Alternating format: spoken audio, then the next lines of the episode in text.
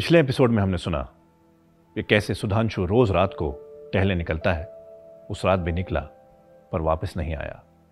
और उसको ढूँढने निकली उसकी पत्नी नेहा को, रोड के साइड पे एक छतरी मिली। जब नेहा और राहुल को वो छतरी मिली तो दोनों थोड़े से घबरा गए कि छतरी यहाँ पर आई कैसे। वो सोच ही रहे थे कि राहुल ने बोला, क्यों ना पुलिस में कंप्लेंट करी जाए। यहाँ की पुलिस हमें जानती है तो मदद ज़रूर करेगी। वो दोनों सीधा पुलिस स्टेशन गए। पुलिस में रिपोर्ट लिखवाई, पर पुलिस ने बताया, क्योंकि 24 घंटे उनको गायब हुए, नहीं हुए हैं तो मिसिंग रिपोर्ट नहीं लिख सकते। पर क्योंकि वो सुधांशु को जानते हैं तो वो कोशिश ज़रूर करेंगे। पर नेहा इस सवाल से संतुष्ट नहीं थी।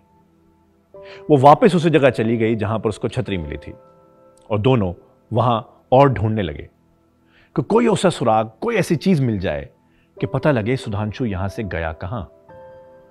दोनों टॉर्च लेकर ढूंढ ही रहे थे कि अचानक वहीं थोड़ा सा आगे खाई की तरफ़ जाती हुई एक पगडंडी मिली।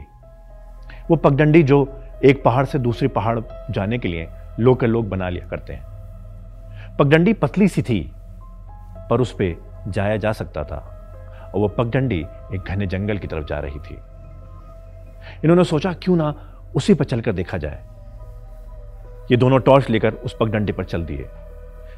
थोड़ा थोड़ा थोड़ा थोड़ा थोड़ा करके आगे जा रहे थे कि अचानक राहुल की नज़र किसी चीज़ पर पड़ी जो पगडंडी पर गिरी हुई थी।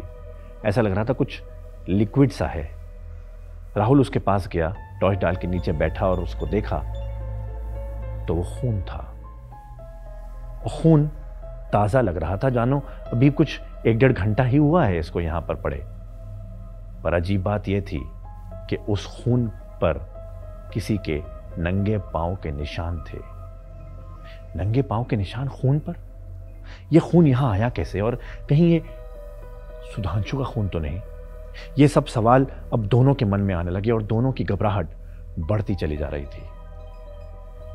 ये और आसपास ढूँढने लगे कि क्या ऐसा कुछ मिल जाए कि पता लगे कि ये खून सुधांशु का नहीं है। ये पैरों के निशान आखिर किसके हैं? थोड़ा सा आगे बढ़े। तो एक जूता मिला। यह जूता सुधांशु का था, पर एक था।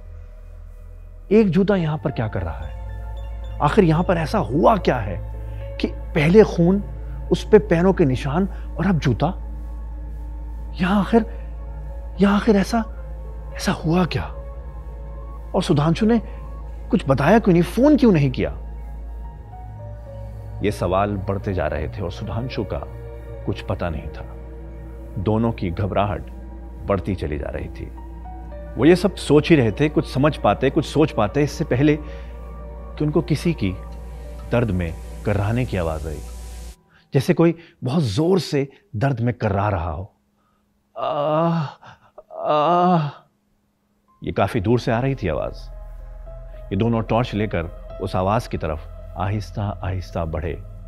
एक डर भी था मन में क्योंकि बिल्कुल गुप अंधेरा था। पर यह आवाज़ सुधांशु की भी हो सकती थी।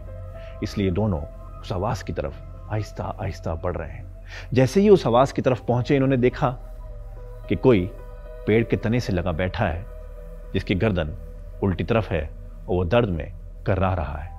आ, आ, ये दोनों उसकी तरफ़ भागे। हो सकता है सुधांशु उसका मुँह पलटा तो ये ये सुधांशु नहीं था। ये तो कोई लड़की थी जो दर्द में कर्रा रही है। इसकी हालत को देख के साफ़ लग रहा है कि किसी ने इसके साथ बदतमीजी करने की हिमाकत की है। खून निकल रहा है इसके, चोटें लगी हुई हैं, बहुत बुरा हाल है। ये, नेहा उसके पास बैठकर पानी हाथ में लेकर उसके मुँह पे छिड़कती है और बोलती है तुमने मेरे पति को देखा क्या? किसी को देखा तुमने यहाँ पर? तुम जानती हो क्या उनको? पर दर्द में उस लड़की के मुँह से सिर्फ़ एक ही आवाज़ निकली। उसको बचा लो। सुधांशु को बचा लो। सुधांशु को बचा लो। इस लड़की के मुँह से सुधांशु का नाम? क्या ये सुधांशु को पहले से जानती है? ये है कौन? और यहाँ कैसे आई और सुधांशु को कैसे जानती है? आखिर यहाँ पर हुआ क्या है? सुधांशु के साथ ऐसा क्या हुआ है? ये जानेंगे। अगले एपिसोड में। सुनते रहिए।